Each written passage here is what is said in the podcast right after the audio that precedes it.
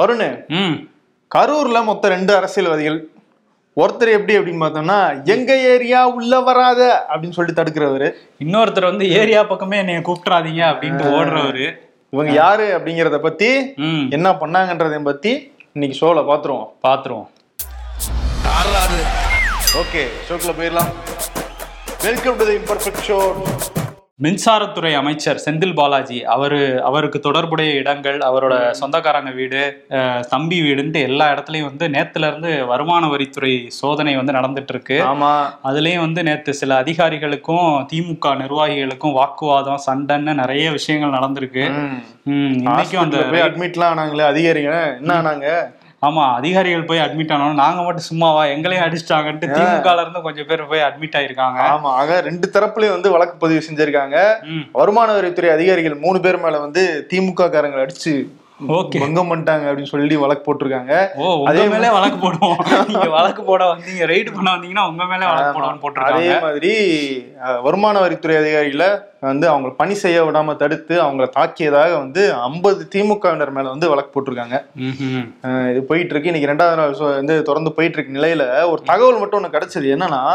டாஸ்மாக் ஒப்பந்ததாரர் ஈரோட்டை சேர்ந்த சச்சிதானந்தம் அப்படிங்கிறவர் அவர் வீட்டுல நடந்த ரேட்ல. ரெண்டு புள்ளி ஒரு கோடி ரூபாய் வந்து கைப்பற்றப்பட்டதா ஒரு தகவல் வருது. இவர் யாருன்னு பார்த்தோம்னா அந்த டாஸ்மாக் அந்த சரக்குகள்லாம் வந்து லாரியில எடுத்துட்டு போவாங்க இல்லையா. அந்த லாரியினுடைய ஒப்பந்ததாரர் ஒரு வீட்டுல இருந்து ரெண்டு கோடி கைப்பற்றப்பட்டதா ஒரு தகவலா வந்து வெளியே தெரிய வந்திருக்கு. ஆமா இன்னும் வருமான வரித்துறை சோதனை நடந்துட்டு இருக்கிறதுனால அபிஷியலா எந்த தகவலும் வரல. அவங்க வந்து அந்த சோதனை எல்லாம் முடிஞ்சதுக்கு அப்புறம் ஒரு தகவல் கொடுப்பாங்க அப்படிங்கறத நம்ம எதிர்பார்க்கலாம். ஆமா. அதே மாதிரி செந்தில் பாலாஜி வந்து நேத்தே ரொம்ப கூலா தான் பத்திரிகையாளர்கள்ட்ட எல்லாம் பேசியிருந்தாரு உள்ள இருக்கும். ஐயோ நம்மளே நோண்டுறாங்களேன்ட்டு. நாங்க பார்க்காத ரைடா அப்படிங்கிற மாதிரி. பேசியிருந்தாரு. பேசியிருந்தாருல. அதுக்கு அதை இது பண்ற மாதிரியே சில போஸ்டர்கள்லாம் கரூர்ல ஒட்டியிருக்காங்க. இது காலா கில்லா. கிளம்பு கிளம்பு அந்து போச்சுன்ட்டு அந்த காலா படத்துல வர பாட்டெல்லாம் போட்டுட்டு. ரஜினி ஃபேஸ தூக்கிட்டு அங்க செந்தில் பாலாஜி ஃபேஸ வச்சு அலப்பறை பண்ணிட்டு இருக்காங்க கரூர் முழுக்க. அவரோட ஆதரவாளர்கள். இது தமிழ்நாட்டுக்குள்ள இன்னொரு மாநிலம் இருக்கிற மாதிரியே இருக்கு கரூர். அவங்க ஆட்சி அதிகாரம் தான் அப்படின்ற மாதிரி ஃபீல் ஆகிட்டு இருக்குது. இதுதான் சொன்னோம். எங்க ஏரியா உள்ள வராத அப்படின்னு ஒரு டைப் வந்து சொல்லிட்டு இருக்காங்க அப்படின்ட்டு. ஆமா. இன்னொரு விஷயம் திமுக பத்தி பேசும்போது அந்த பல் பொடுங்கிய விவகாரம் பல்வீர் சிங் அந்த விவகாரத்துல ஒரு விஷயம் பண்ணியிருக்காங்க பாத்தீங்களா? ஆமா ஆறு காவல்துறை அதிகாரிகளை வந்து இது காத்திருப்பு பட்டியலில் வச்சாங்க. யாரு? பல்வீர் சிங்குக்கு உதவியதாக இல்ல அந்த சம்பவத்துல உதவியதாக ஆறு பேர் காத்திருப்பு பட்டியலில் வச்சாங்கல்ல. இப்ப அந்த ஆறு பேருக்கும் வேற வேற இடங்கள்ல வந்து போஸ்டிங் போட்டு கொடுத்துருக்காங்க. என்ன ஒரு இது பாத்தீங்களா? என்ன? அவர் மேலயும் அவரையும் இன்னும் கைதெல்லாம் பண்ணல. எஃப்ஐஆர் போட்டதோட இருக்குது. அப்படி இருக்கு. இவங்களுக்கும் வந்து கொஞ்ச நாள் காத்திருப்பு பட்டியல்ல வச்சுட்டு இப்ப திரும்ப பணி கொடுத்திருக்காங்கன்னா இந்த விவகாரத்துல எந்த நடவடிக்கையும் எடுக்க மாட்டாங்கிறது தான் இப்போ வரையும் தெரியுது. ஒட்டுமொத்தமா காவல்துறையும் சரி அரசும் சரி. இது அப்படியே கொஞ்சம் சைடு பண்ணிடலாம் அப்படின்ற மாதிரி இனத்துல இருக்காங்க போல தெரியுது. ரைடு ஒரு ரைடா இதையும் பண்ணி விட்டுருவோம். தெரியாது. அதை தான் பார்த்துட்டு இருப்பாங்கன்னு நினைச்சிட்டாங்க போல. ஆனா நம்ம தொடர்ந்து கேள்வி கேட்போம். அந்த ஏரியா மக்கள்லாம் வந்து இதுல கொந்தளிப்பா தான் இருக்காங்க. பார்ப்போம் இனிமே ஏதாவது பண்றாங்களான்ட்டு. ஓகே. திரும்ப திரும்ப வம்பிழுக்கிறனி அப்படின்ற மாதிரி. அண்ணாமலை வந்து பேசியிருக்காரு. என்னை வந்து வாண்டடா வம்பிழுத்துக்கிட்டு இருக்காங்க. நான் சும்மா இருக்க மாட்டேன் அப்படின்ற மாதிரி வந்து ஒரு வார்னிங்கா விட்டுருக்காரு ஆர் எஸ் பாரதிக்கு. நேத்து ஒரு பிரஸ் மீட் கொடுத்திருந்தாருல இந்த ரெய்டு சம்பந்தமா. ஆமா. அப்ப என்ன சொல்லியிருந்தாருன்னா அண்ணாமலை வேணுக்குமே வந்து செந்தில் பாலாஜி குறி வைக்கிறாரு. அவர் பத்து நாள் முன்னாடி சிபிஐ இது வருமான வரித்துறை சோதனை நடக்கும் அப்படின்னு சொல்றாரு அதே மாதிரி நடக்குது எப்படி ஒரு கட்சி தலைவரா இருந்துகிட்டு இப்படி சோதனை நடக்கும்னு சொல்லிட்டு முன்னாடியே அவர் சொல்றாரு. இது என்ன நாடா என்னது இது? அப்படின்ற மாதிரி கேள்வி எழுப்பியிருந்தாருல. சிபிஐ டைரக்டர் அவரு அப்படின்லாம் கேட்டிருந்தாரு. அது கரூர்காரன் சொன்னா நடக்குங்க அப்படிங்கிற மாதிரி தான் அவர் பேசிட்டு இருக்காரு அண்ணாமலை. இன்னொரு பக்கம் நான் ஏதாவது பில்டப்பா பேசினா என்னை சாதாரண ஒரு ஆளுங்கிறீங்க. ஆனா இந்த பக்கம் வந்தா வருமான வரித்துறை நான் சொன்னா கேக்குதுங்கிறீங்க. என்ன வேணுக்குமே வம்பிழுக்கிறீங்களா? அப்படின்ற மாதிரி அண்ணாமலை கேட்டிருக்காரு. ஓ கேட்டிருக்காரா. சரி அவர் கேட்டுட்டு இருக்கட்டும். ஆனா அவரை பத்தி அவர் எங்கன்னு நிறைய பேர் கேட்டுட்டு இருக்காங்க. யாரு கேட்டுட்டு இருக்காங்கன்னா கமலாலயத்துல இருக்கவங்க எல்லாம் கேட்டுட்டு இருக்காங்க. ஏன் போறது இல்லையாமா ஆமா கட்சி அலுவலகத்து பக்கத்தே வரதே இல்லையா? என் சம்மர் ஹாலிடேஸா ஓ அவருக்கும் சம்மர் ஹாலிடேஸா அந்த மாதிரிதான் இருக்கு. என்னன்னா இந்த ஒன்பது ஆண்டு சாதனைகள்னு தலைமையில இருந்து எல்லா மாநிலத்திலயும் கொண்டாட சொல்லியிருக்காங்களாம். ஆமா. அதை பத்தி பேசுறது கூட அவர் ஃபோன் பண்ணா கூட அவரை ரீச் பண்ண முடியல. அவர் அலுவலகத்துக்கும் வரதே இல்லை கட்சி அலுவலகத்துக்கும். ஏதாவது விழா வச்சா வந்துட்டு போயிடுறாரு இல்ல ஏதாவது பிரஸ் மீட்னா வந்துட்டு போயிடுறாரு. மத்தபடி நிர்வாகிகளோட ஒரு டச்சிலே இல்லாம இருக்காருன்ட்டு சீனியர் நிர்வாகிகள்லாம் வந்து குற்றச்சாட்டை வைக்கிறாங்க. எங்கதான் போனீங்க அப்படிங்கிற மாதிரி தேடிட்டு. கர்நாடக தோல்வியை வந்து ஏன் நடந்துச்சு அப்படின்னு ரொம்ப ஆழமா ரூம் போட்டு யோசிக்கிறாரோ என்னன்னு தெரியல.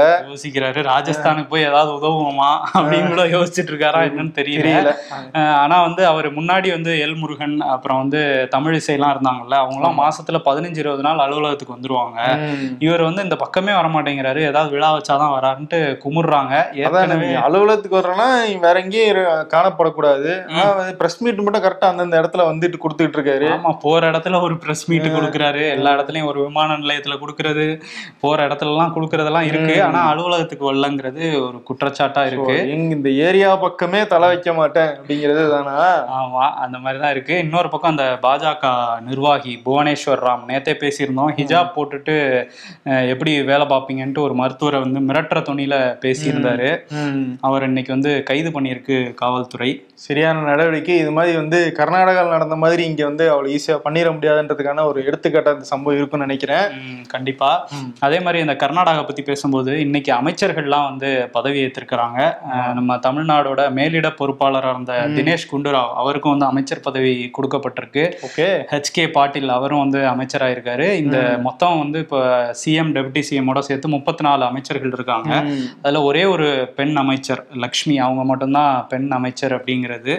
ஓகே. ஆமா அமைச்சரவை இனிமேதான் இரு தரப்பு சித்தராமையா செய்யும் சரி சிவகுமார் தரப்பும் சரி பயங்கர டிஸ்கஷனுக்கு அப்புறம் இந்த அமைச்சரவை வந்து உருவாக்கி இருக்காங்க மேலிடத்த வரைக்கும் போய் பேசி ரெண்டு பேரும் மனசு கொள்ளாம பண்ணியிருக்கோம் அப்படின்னு தப்பிக்கலாம். இல்லாட்டி கஷ்டம் தான் ஆமா.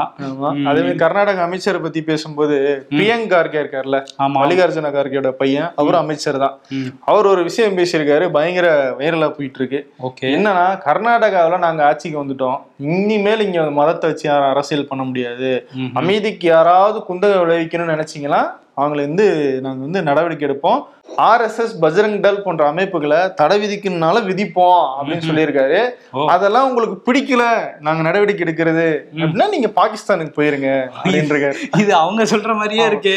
அவங்க பொருள் எடுத்து அவங்களே போடணும் அப்படின்றதுதான் இது அந்த மாதிரி சொல்லியிருக்காரு. நீங்க பாகிஸ்தானுக்கு போயிருங்கன்ட்டு இருக்காரு இன்னொன்னு கார்கே பத்தி பேசுனீங்கல்ல மல்லிகார்ஜுன கார்கே ராகுல் காந்தி கே சி வேணுகோபால்லாம் இன்னைக்கு என்ன பண்ணியிருக்காங்கன்னா முன்னாள் பிரதமர் நேரு இருக்கார்ல அவரோட ஐம்பத்தொன்பதாவது நினைவு தினம் என்று அவருக்கு போய் மரியாதையெல்லாம் செலுத்தியிருக்காங்க. அவர் வந்து ஆர்கிடெக்ட் ஆஃப் மாடர்ன் இந்தியா அப்படின்னு அழைக்கிறாங்கல்ல.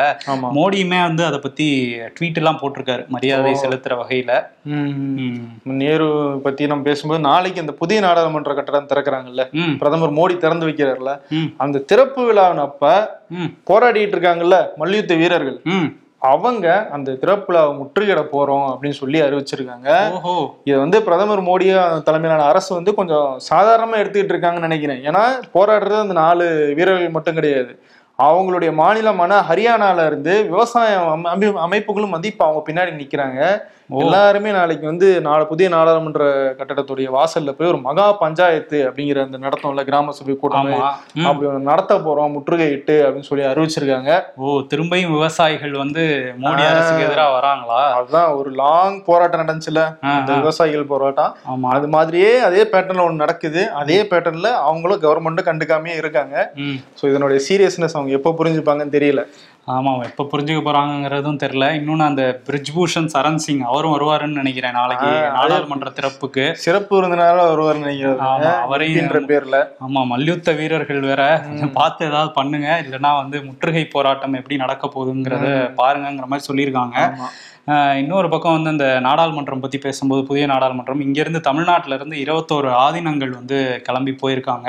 அதுல கலந்துக்கிறதுக்காக செங்கோலை வந்து அவர் கையில கொடுக்க போறாங்க பிரதமர் மோடி கையில. ஆமா. சோ என்னன்னா அப்போ என்ன மாதிரி அந்த தேவார பாடல்கள் அதெல்லாம் பாடி அங்க நேரு கையில கொடுத்தாங்களோ அதே மாதிரி இப்பவும் பிரதமர் கையில கொடுத்து அந்த இடத்துல வந்து வைக்கிறதுக்கான அந்த விஷயங்களுக்காக தான் இவங்க இருபத்தி ஒரு பேரும் போறதா வந்து சொல்லியிருக்காங்க. போறாங்க. ஆனா காங்கிரஸ்ல இருந்து சொல்லியிருந்தாங்கல்ல இந்த மாதிரி ஜனாதிபதி தான் திறக்கணும்ட்டு அதுல ஏதோ வழக்கு வேற போட்டிருக்காங்களாமே கார்கே மேல?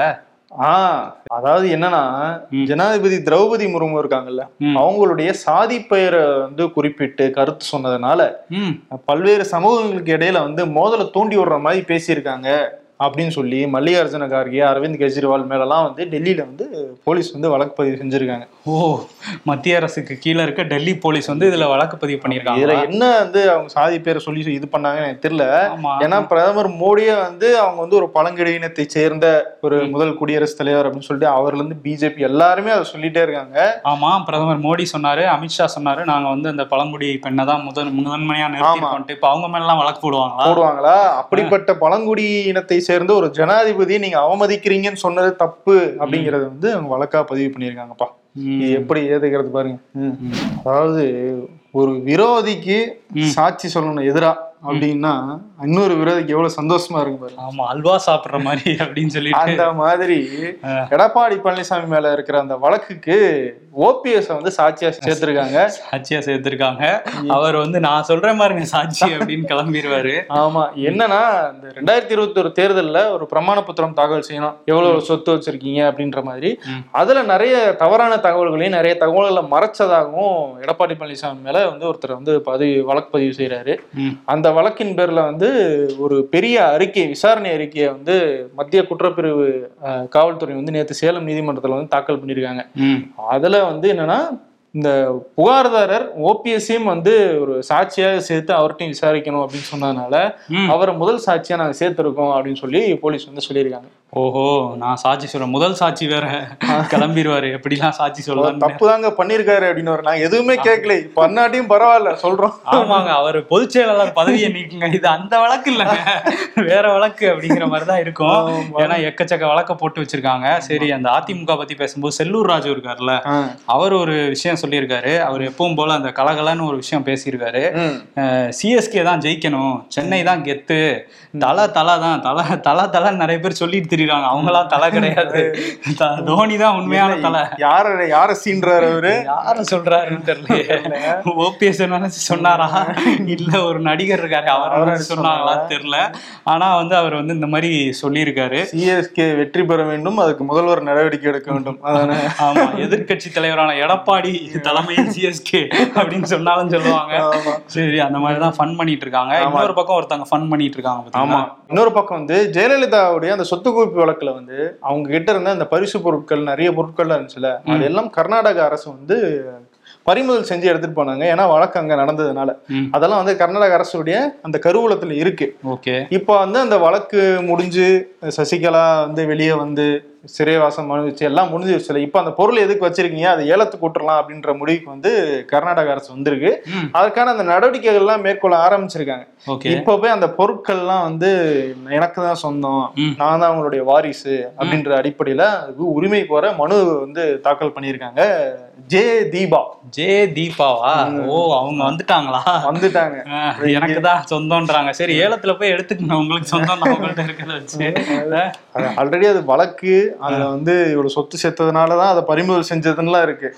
அது எப்படி இவங்க திரும்பி போய் வந்து உரிமை கோர்றாங்க அப்படின்றது தெரியல. தெரியல. பாப்போம் என்ன சொல்லுது நீதிமன்றம்ட்டு. ஆமா. தமிழ்நாட்டுல இருக்கிற மூன்று முக்கிய மருத்துவக் கல்லூரிகள் குறிப்பா சென்னையில இருக்கிற ஸ்டான்லி மருத்துவக் கல்லூரி திருச்சி மருத்துவக் கல்லூரி தர்ம தருமபுரி அரசு மருத்துவக் கல்லூரிகள். இந்த மூன்று அரசு மருத்துவக் கல்லூரிகளுடைய அங்கீகாரத்தை வந்து யூஜிசி வந்து ரத்து பண்ணியிருக்காங்க. ஓ அப்படியா? ஏன்னா அவங்களுடைய உட்கட்டமைப்புல நிறைய குளறுபடிகள் இருக்கு. மற்றவங்க சரி செய்யாதனால அங்கீகாரத்தை நாங்க ரத்து பண்றோம் அப்படின்னு சொல்லி அறிவிச்சிருக்காங்க. கொஞ்சம் அதிர்ச்சியா தான் இருக்கு. ஏன்னா முக்கியமான மருத்துவமனைகள் மூணுமே அரசு மருத்துவமனைக்கு போனோம்னா நிறைய அனுபவம் கிடைக்கும். நிறைய எளிய மக்கள் நிறைய வருவாங்க. நிறைய பேர் டீல் பண்ண முடியும். அப்படின்றதுக்காக தான் மெயினா அரசு மருத்துவமனைகளை மாணவர்கள் நாடுறாங்க. அங்க இருக்கிற இந்த மாதிரி சில குறைபாடுகள் வந்து அவங்களுடைய அந்த மருத்துவ பயிற்சியில வந்து தடையா இருக்கக்கூடாது. ஸோ இதுக்கு வந்து அரசு சரியான ஒரு நடவடிக்கை எடுக்கணும். ஆமா நிறைய பேர் எதிர்கால கனவுகளோட மருத்துவர் ஆகணுங்கிற கனவுகளோட இங்க இருக்காங்க. இந்த மாதிரி மூணு முக்கிய மருத்துவமனைகள்ல எப்படி ஒரு செய்தியை கேட்கும்போது அதிர்ச்சியா தான் அதிர்ச்சியா இருக்கு. உடனடியா நடவடிக்கை எடுத்தே ஆகணும். இந்த அரசு பத்தி பேசும்போது பாஜக அரசு ஒன்பது ஆண்டுகள் சாதனையெல்லாம் விளக்கிட்டு இருக்காங்களே எல்லா பக்கமும். ஆஹ் ஆமா. ஆ, அதாவது நாங்க இது சிலிண்டர் கொடுத்தோம் வேக்சின் கொடுத்தோம் அப்படின்னு சொல்லிட்டு ஒரு பெரிய பட்டியலே வந்து போட்டுக்கிட்டு. அதே மாதிரி எல்லா ஸ்டேட்லயுமே வந்து ஒரு ஒரு ஆள் போட்டிருக்காங்க. அவங்க எல்லாம் போய் அந்தந்த மாநிலங்கள்ல போய் சாதனைகளை வந்து விலக்கி பிரஸ் மீட் கொடுப்பாங்க அப்படின்னு சொல்லி அறிவிச்சிருக்குது பாஜக. ஆமா அறிவிச்சிருக்குது. அதுல வந்து அந்த சிலிண்டர் உஜ்வாலா திட்டத்துல வந்து பத்து கோடி சிலிண்டர் கொடுத்துருக்கோன்றாங்க. அது அந்த ஃபர்ஸ்ட் சிலிண்டருக்கு அப்புறம் சிலிண்டரே வரலையாமே நிறைய பேருக்கு. அப்படியா? ஆமா அந்த மாதிரி எல்லாம் காங்கிரஸ்ல இருந்து இப்ப நிறைய குற்றச்சாட்டு வச்சிட்டு இருக்காங்க. காங்கிரஸ்ல இருந்து என்ன பண்றாங்க நீங்க மட்டும் தான் எல்லா மாநிலத்துல பிரஸ் மீட் கொடுப்பீங்களா? நாங்களும் கொடுப்போம் அப்படின்னு சொல்லிட்டு எல்லா மாநிலத்திலயும் கொடுத்துருக்காங்க. டெல்லியில வந்து இதை பத்தி சொல்லும்போது காங்கிரஸ்ல இருந்து என்ன சொல்லியிருக்காங்கன்னா ஒன்பது கேள்விகள் எழுப்பியிருக்காங்க. பொருளாதாரம். பொருளாதாரம் வந்து பணக்காரர்கள் பணக்காரர்கள் ஆகிட்டு இருக்காங்க. ஏழைகள் ஏழைகளாவே இருக்காங்க. பணவீக்கம் என்னாச்சு ஏன் உங்க ஆட்சியில இவ்வளவு பணவீக்கம் அப்படின்லாம் கேள்வி எழுப்பியிருக்காங்க. விவசாயிகளுக்கு எதிரான அந்த கருப்பு சட்டங்கள் மூன்று வேளாண் சட்டங்களை கொண்டு வந்தீங்க. அவங்களோட வருமானம் வந்து இரட்டிப்பாகும்னு சொன்னீங்க ஆகலையே அப்படிங்கிற கேள்வியை வச்சிருக்காங்க. அதுக்கப்புறம் வந்து ஊழல் அதை தாண்டி சமூக நல்லிணக்கம் ஜனநாயகத்துக்கான பாதிப்பு அதுக்கப்புறம் சீனா வந்து அந்த தேசிய பாதுகாப்புக்கு சீ சீன்ற வகையில் பண்ணுற விஷயங்கள். அப்படின்னு சொல்லிட்டு எல்லாத்தையுமே கேள்வி எழுப்பியிருக்காங்க. கூட்டாட்சி தத்துவத்துக்கு எதிராக நடந்துக்கிறீங்க அப்படிங்கிறதெல்லாமும் சொல்லியிருக்காங்க. ஒரு ஒன்பது கேள்விகளை முன் வச்சிருக்கிறாங்க. ஓகே. ம், ஆமா. தமிழ்நாட்டுல வந்து யாரு பிரஸ் மீட் கொடுத்தா அப்படின்னா ராஜீவ் கவுடா. இவர் வந்து தேசிய செய்தி தொடர்பாளர் காங்கிரஸ் கட்சியோடது. அவர் வந்து இங்க பேசியிருக்காரு. கே எஸ் அழகிரியே பேசியிருக்கலாம். எதுக்கு அவங்க வந்து பேசினாங்கன்னு தெரியல. ஆனா இந்த பிரஸ் மீட்டுக்கு வந்து அவர் வரவே இல்லையா? கே. எஸ். அழகிரி. ஓஹோ இவர் மட்டுமே வந்து நீங்க ஆட்சிக்கு வந்தப்ப என்ன விலை இருந்துச்சு? சிலிண்டர்னுங்கிறதுல ஆரம்பிச்சு எல்லாத்தையும் ஒரு பட்டியல் போட்டு அந்த ஒன்பது கேள்விகளையும் முன் வச்சுட்டு கிளம்பியிருக்காரு. கே. எஸ். அழகிரியுடைய அந்த பதவிக்காலம் தொடர்பான பிரச்சனை இருக்கனால அவர் கொஞ்சம் அமைதியா இருக்காருன்னு நினைக்கிறேன். தெரியல. ம், ஆமா. பாஜக ஆட்சியோட அந்த சாதனைகள்லாம் போட்டுட்டு இருக்காங்கல்ல அதுல இதையும் சேர்த்துக்குங்கிற மாதிரி ஒரு விஷயம் வந்திருக்கு. குஜராத்ல பத்தாம் வகுப்பு தேர்வு முடிவுகள் வந்திருக்கு. அதுல வந்து அறுபத்தி நாலு புள்ளி ஆறு ரெண்டு சதவீதம் பேர் தான் தேர்ச்சி பெற்றிருக்காங்க பத்தாம் வகுப்புல. இதுல இன்னொரு அதிர்ச்சி செய்தி என்னன்னா நூத்தி ஐம்பத்தி ஏழு பள்ளிகள்ல ஒரு மாணவர் கூட பத்தாம் வகுப்பை தேர்ச்சி பெறவே இல்லை. அந்த ஸ்கூல்ல இருக்கிற அந்த நூத்தி ஐம்பத்தேழு பள்ளிகள்லயும் ஒரு சப்ஜெக்ட்லயோ ரெண்டு சப்ஜெக்ட்லயோ இல்ல எல்லா சப்ஜெக்ட்லயோ ஃபெயில் ஆன மாணவர்கள் இருக்காங்க அப்படிங்கறதுதான் தகவல். ம். அஹ் இது வந்து குஜராத் மாடல் மாடல்னாங்க. இதுதான் அவங்க மாடலா. ஏன்னா கல்விக்கு முக்கியத்துவம் கொடுக்கணும் அப்படிங்கிறது ஒரு எல்லா அரசோட கொள்கையா இருக்கும். ஆனா இவங்க தான் அங்க நீண்ட காலமா ஆட்சியில இருக்காங்க. அங்க பார்த்தா பத்தாம் வகுப்புல எப்படி இருக்காங்கன்னா அங்க இடைநிற்றல் வேற அதிகமா இருக்கான். ஆமா. இப்படி எல்லாம் இருந்துச்சுன்னா எப்படி? அப்படிங்கிற. விளக்க கூட்டம்லாம் வேற நடத்திட்டு இருக்காங்க. இந்த சாதனைகள்லாம் வந்து எந்த லிஸ்ட்ல எழுதுவாங்கன்னு தெரியல. ஆமா குஜராத் மாடல்னு சொல்லி தான் ஆட்சிக்கே வந்தாரு மோடி. அந்த மாடல் இப்படிதான் இருக்குங்கிறது தான் இந்த செய்தி காட்டுது. இன்னொரு பக்கம் நம்ம டெல்லி போனோம் நீங்க. அங்க இன்னைக்கு வந்து நித்தி ஆயோக் கூட்டம் வந்து நடந்துச்சு. எட்டாவது கூட்டம் இது. ஓகே. இது வந்து பிரதமர் தலைமையில அனைத்து மாநில முதலமைச்சர்களும் பங்கேற்று இருக்கணும் ஆனா வழக்கம் போல வந்து பிரதமருக்கு எதிர்ப்பு தெரிவிச்சு நிறைய முதல்வர்கள் பங்கேற்கல குறிப்பா அரவிந்த் கெஜ்ரிவால் என்ன சொன்னாங்க? கூட்டாட்சியே வந்து இந்த இடத்துல இல்ல. நீங்க டெல்லியவே போட்டு நசுக்கிறீங்க. ஆளுநருக்கு அதிகாரத்தை கொடுத்து. நாங்க எதுக்கு இந்த கூட்டத்துல பங்கேற்கிறோம்னு சொல்லிட்டு எதிர்ப்பு தெரிவிச்சிருக்காரு. ஓகே. அரவிந்த் கெஜ்ரிவால் மம்தா பானர்ஜி நிதிஷ்குமார் நம்ம முதலமைச்சர் மு க ஸ்டாலின் அவர் ஜப்பான்ல இருக்காரு. முடியாது. அவர் தான் ஜப்பான்ல இருக்காரு. அதனால நம்ம வந்து எந்த லிஸ்ட்லயும் சேர்க்காம வெளியூர்ல இருந்துச்சு அப்படின்னு சொல்லிக்கலான்ற மாதிரி இருப்பாருன்னு நினைக்கிறேன். ஓகே. அசோக் கெலாட் கேசிஆர் சந்திரசேகர தெலுங்கானா அவரு இப்படி ஒரு ஏழு முதலமைச்சர் வந்து இந்த கூட்டத்தை வந்து புறக்கணிச்சிருக்காங்க. ஓகே. சத்தீஸ்கர் மாநிலத்துல வந்து ஒரு அதிர்ச்சிகரமான சம்பவம் நடந்திருக்கு. அங்க வந்து உணவு பாதுகாப்புத்துறை அதிகாரியா இருக்காரு ராஜேஷ் விஸ்வாஸ். இவர் வந்து கேர்கட்டா அப்படிங்கிற ஒரு அணைக்கட்டு பகுதிக்கு ஃப்ரெண்ட்ஸோட வீக்கெண்ட்ல டூர் மாதிரி போயிருக்காரு. சரி. அங்க போயிட்டு செல்ஃபி எடுத்திருக்காரு. செல்ஃபி எடுக்கும்போது அவரோட தொண்ணூத்தாறாயிரம் ரூபாய் மதிப்புள்ள செல்போன் வந்து அந்த அணைக்கட்டுக்குள்ள விழுந்துருச்சு. விழுந்ததுக்கு தண்ணியில? ம் தண்ணியில விழுந்துருச்சு. அங்க இருக்கிறவங்க எல்லாம் வந்து இதை எடுத்து கொடுங்க அப்படின்னு சொல்லி எல்லாரையும் அதுக்குள்ள இறக்கி விட்டுருக்காரு. அவங்க எல்லாம் தேடி பார்த்துட்டு ஏன்னா கிட்டத்தட்ட பதினைந்து அடிக்கு மேல ஆழம் உள்ள அணைக்கட்டு அப்படின்னு சொல்றாங்க அந்த பகுதியில. அவங்க வந்து இருக்கவங்க எல்லாம் வந்து இல்ல எடுக்க முடியலன்ட்டு திரும்ப வந்துட்டாங்க இதுக்கப்புறம் என்ன பண்ணியிருக்காரு? ரெண்டு ஹெவி மோட்டர் பம்பை வச்சு அதுல உள்ள தண்ணியை வந்து வெளியேற்றிருக்காரு மூணு நாளா. இருபத்தோரு லட்சம் லிட்டர் தண்ணி கிட்டத்தட்ட வெளியேற்றிருக்காங்க அப்படிங்கிறது குற்றச்சாட்டு. இவர் போனை வந்து செல்ஃபி எடுக்கும்போது போட்டுருவாரு. அங்க அங்க இருக்கிற தண்ணியை ஃபுல்லா அதுக்காக வெளியேத்தி கீழே விட்டுருவாரு. போட்டுருவாரு. இந்த மாதிரி விட்டுட்டு இப்போ அது அதிகாரிகளுக்கெல்லாம் உயர் அதிகாரிகளுக்கெல்லாம் சொன்னோன்னா அவங்க வந்து இப்போ அவரை வந்து சஸ்பெண்ட் பண்ணியிருக்காங்க. அவர்கிட்ட விளக்கம் கேட்கும்போது வந்து இது இது விவசாய நிலத்துக்கு வந்து அன்ஃபிட் இந்த வாட்டரு இது பயிரிட முடியாது இந்த வாட்டர் வச்சு. அதனால தான் வெளியேற்றினங்கிற மாதிரி ஏதோ ஒரு சப்பக்கட்டு கட்டியிருக்காரு. இருந்தாலும் நீ பண்ண தப்பியான்னு சொல்லிட்டு ஓரமா உட்கார வச்சிருக்காங்க. ஒரு செல்போனுக்கு இருபத்தோரு லட்சம் லிட்டர் தண்ணீர்? தண்ணீர். இந்த மாதிரி மதிப்பு எது வந்து மதிப்பு ரொம்ப முக்கியம் அப்படின்றது கூட தெரியாம அதிகாரிங்க இருக்காங்க ம் ஆமா. இருக்காங்க. இப்போ அவங்க அவரை வந்து சஸ்பெண்ட் மட்டும் பண்ணக்கூடாது. அவரெல்லாம் வேலையை விட்டே தூக்கணும். இப்படி ஒரு அதிகாரியா அப்படிங்கிற மாதிரி தான் இருக்குது. கேட்கும்போது. கூட ஒரு குற்ற உணர்ச்சி எல்லாம் பண்ணியிருக்காரு பாருங்க. ஆமா. அங்கதான் நிக்கிறாரு சரி இப்ப எடுத்துட்டாங்க. செல்போனை எடுத்துட்டாங்கன்னா கூட அதை ஒர்க் பண்ண போதா என்ன? இவ்வளவு தண்ணியில விழுந்ததுக்கு அப்புறம் இவர் எப்படி அதிகாரி ஆனாருங்கிறது தான் ஒரு கேள்வியா இருக்கு. சரி. இருபத்தோரு லட்சம் தண்ணீர். ஆஹ் ஆமா. சரி இவர் தான் இப்படின்னு சொல்லி தென்கொரியா பக்கம் போனோம்னா அங்க வந்து ஜேஜு அப்படிங்கிற தீவுல இருந்து அஹ் தென்கொரியால இருக்க டேகு இன்டர்நேஷனல் ஏர்போர்ட்டுக்கு ஒரு ஏஷியானா ஏர்லைன்ஸ்ல ஒரு ஃப்ளைட் வந்துட்டு இருந்திருக்கு. கிட்டத்தட்ட நூத்தி தொண்ணூறு பேசஞ்சர்ஸ் வந்து அதுல இருந்திருக்காங்க. இறங்கும் போது ஃப்ளைட்ல என்ன பண்ணியிருக்காங்கன்னா அதாவது கிட்டத்தட்ட இறங்க போகுது லேண்ட் ஆக போகுது அந்த டைம்ல வந்து ஒருத்தர் எமர்ஜென்சி டோரை திறந்துட்டாரு. எல்லா ஊர்லயும் ஒரு ஆள் இருப்பாங்க இந்த மாதிரி. எமர்ஜென்சி டோரை திறந்து விளையாடுறது. திறந்தவொடனே பயங்கரமா காத்தடிச்சு காத்து பயங்கரமா. அந்த வீடியோ பார்க்கும்போதே கொஞ்சம் பதபதைப்பா தான் இருக்கு. காத்து ஃபுல்லா அடிக்குது. அங்க உள்ள சில பயணிகள் என்ன சொல்றாங்கன்னா இவர் வந்து கதவை திறந்துட்டு அது வழியா குதிக்க பார்த்தாருன்னுலாம் சொல்றாங்க. ஆஹ். இவர் வந்து தெரியாம திறந்தாரா விளையாட்டா திறந்தாரா இல்ல வந்து வாண்டடாவே திறந்தாராங்கிறத அவரை கைது பண்ணி வச்சு விசாரிச்சுக்கிட்டு இருக்காங்க. சில பேருக்கு மூச்சு திணறல் பிரச்சனை எல்லாம் வந்திருக்கு. நல்ல வேளையா அது கிட்டத்தட்ட லேண்ட் ஆக போற டைம்ல பண்ணதுனால லேண்ட் பண்ணி எல்லாம் சேஃபா கொண்டு வந்துட்டாங்க. அதாவது அன்னைக்கு இங்க ஒருத்தர் திறந்தார்ல. அது வந்து முன்னாடியே பார்த்து தடுத்துட்டாங்க. அது பறக்கும்போது நடந்துருந்துச்சுன்னா என்ன ஆகும் அப்படிங்கிறதுக்கு இது ஒரு எக்ஸாம்பிள் ஆமா பாத்துக்குங்க. இனிமையாவது அந்த டோர் காலை வச்சுக்கிட்டு. சும்மா இருங்க. கையை வச்சிடாதீங்க அதுல ஆமா.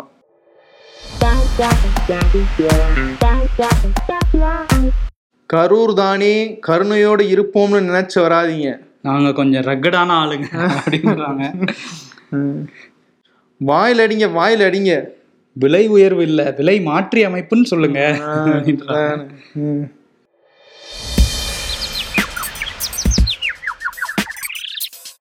உத்தரகாண்டின் முதல் வந்தே பாரத் ரயில் சேவை தொடக்கம்.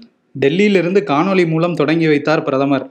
ஏன் நேர்ல போகலையா? இந்த வருடம் அங்க எந்த எலெக்ஷனும் இல்லையா? அதான் சும்மா எதுக்கு போய்கிட்டு இப்பதான் முடிஞ்சு எலெக்ஷன் தமிழகத்தில் படிப்படியாக முழு மதுவிலக்கை செயல்படுத்த வேண்டும் வைகோ சொல்றாரு. எத்தனால சொல்றீங்களா இல்ல மெத்தனால சொல்றீங்களா அப்படின்னு கேக்குறாங்க. நல்ல கேள்வி. இதோ வந்துட்டேன். நான் வருண்? அவார்டு யாருக்கு கொடுப்போம்? எங்க ஏரியா உள்ள வராதுங்கிற மோட்ல ஒருத்தர் இருக்காருல்ல செந்தில் பாலாஜி அவருக்கு நேத்தே அவார்டு கொடுத்தாச்சு. சரி. நான் ஏரியா பக்கமே வரமாட்டேன் அப்படிங்கிற ஒரு மோட்ல இருக்காருல்ல அவர் கொடுத்துடலாமா? அவன் கண்டிப்பா கொடுத்துருவோம். அது கரூர்ல இருக்கவங்க ரெண்டு பேரும் எதுக்கு அடிச்சுக்கிட்டு ஆளுக்கு ஒரு அவார்டு எடுத்துக்கங்கன்ற மாதிரி இருக்கும். ஆமா. நேத்து ஒண்ணு இன்னைக்கு ஒண்ணு. நம்ம என்ன அவார்டு அவார்டு வந்து ஃபிளைட் மோடு அவருக்கு வந்து ஃபிளைட்டுக்கும் அவருக்கும் ஒரு நெருங்கிய தொடர்பு. தொடர்பு இருக்கு ரைட்டு ஆமா. அவரும் வந்து இப்ப போனை கிட்டத்தட்ட ஃபிளைட் மோட் மாதிரி தான் போட்டு வச்சிருக்காராம். அந்த நிர்வாகிகள் எல்லாம் ஃபோன் பண்ணா எடுக்கிறது கூட இல்லைன்னு புலம்புறாங்க. சோ அதனால ஃபிளைட் மோடுங்கிற அவார்டை கொடுத்துடலாமா? கொடுத்துருவோம். Flight mode goes to Annamalai சொல்லிட்டு கிளம்புவோமா? கிளம்பிடுவோமா ம் நன்றி. நன்றி.